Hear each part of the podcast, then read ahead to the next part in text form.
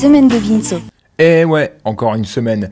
Et cette semaine encore, je n'ai été qu'un con parmi la multitude. Il rentre dans la chambre avec euh, un chocolat, un chocolat pour ma Huguette. Comment ça va? Comme d'hab en fait. hein. Mais il y a quand même des choses qui m'ont rendu heureux, joyeux, hilar même parfois. À commencer par ce jugement rendu ce jeudi en fin de matinée par le tribunal correctionnel de Paris qui, dans l'affaire Big Malion, condamne la plupart des protagonistes à de la prison ferme, dont ce cher Nicolas Sarkozy à un an de prison ferme.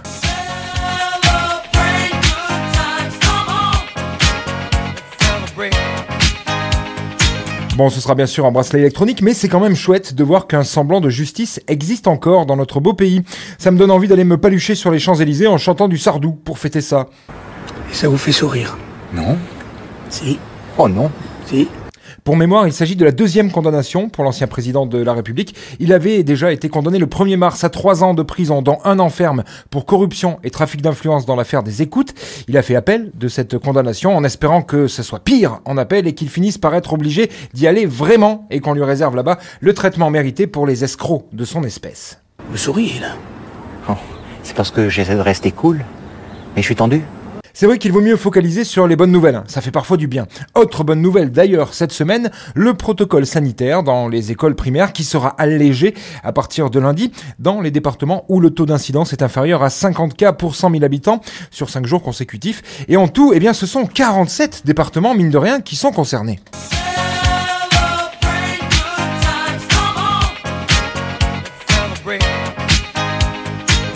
Plutôt cool and the Gang pour ces départements-là. Bon, toujours pas mon Ardèche chérie ou le Gard où cette chronique est très écoutée, mais c'est déjà très positif pour nos chères petites têtes blondes qui pourront recommencer tranquillement à se régaler avec leur crotte de nez après avoir tant et tant respiré leur propre CO2. Alors que la personne qui a pété se dénonce ou qu'elle se taise à jamais.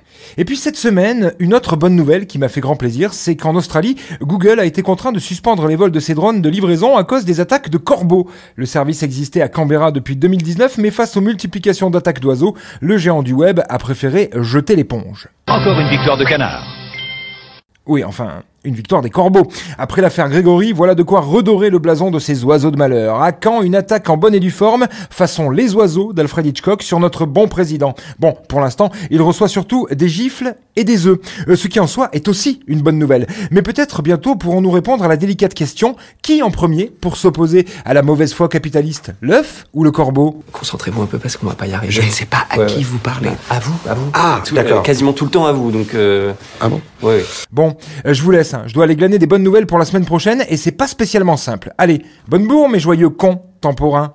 À moins que ce soit les suppositoires qui m'aient donné la diarrhée. Encore que ce matin, je ne sois pas allée à la selle. On s'en fout, la vieille. Alors, je suis, je suis encombrée, je suis ballonnée, c'est très désagréable. Qu'est-ce qu'on peut faire? Faites un coup, ça te fera du bien. Comment? Vous, vous, pardon, vous pouvez répéter un coup, je comprends pas bien. Eh ben, j'ai des ballonnements, je ne peux pas mettre une jupe, c'était... Ah, attendez, je vais voir ce que je peux faire pour vous, Madame de Luynes, je vais voir. C'était la semaine de Vinceau. Il n'a encore pas fait grand-chose. Hein.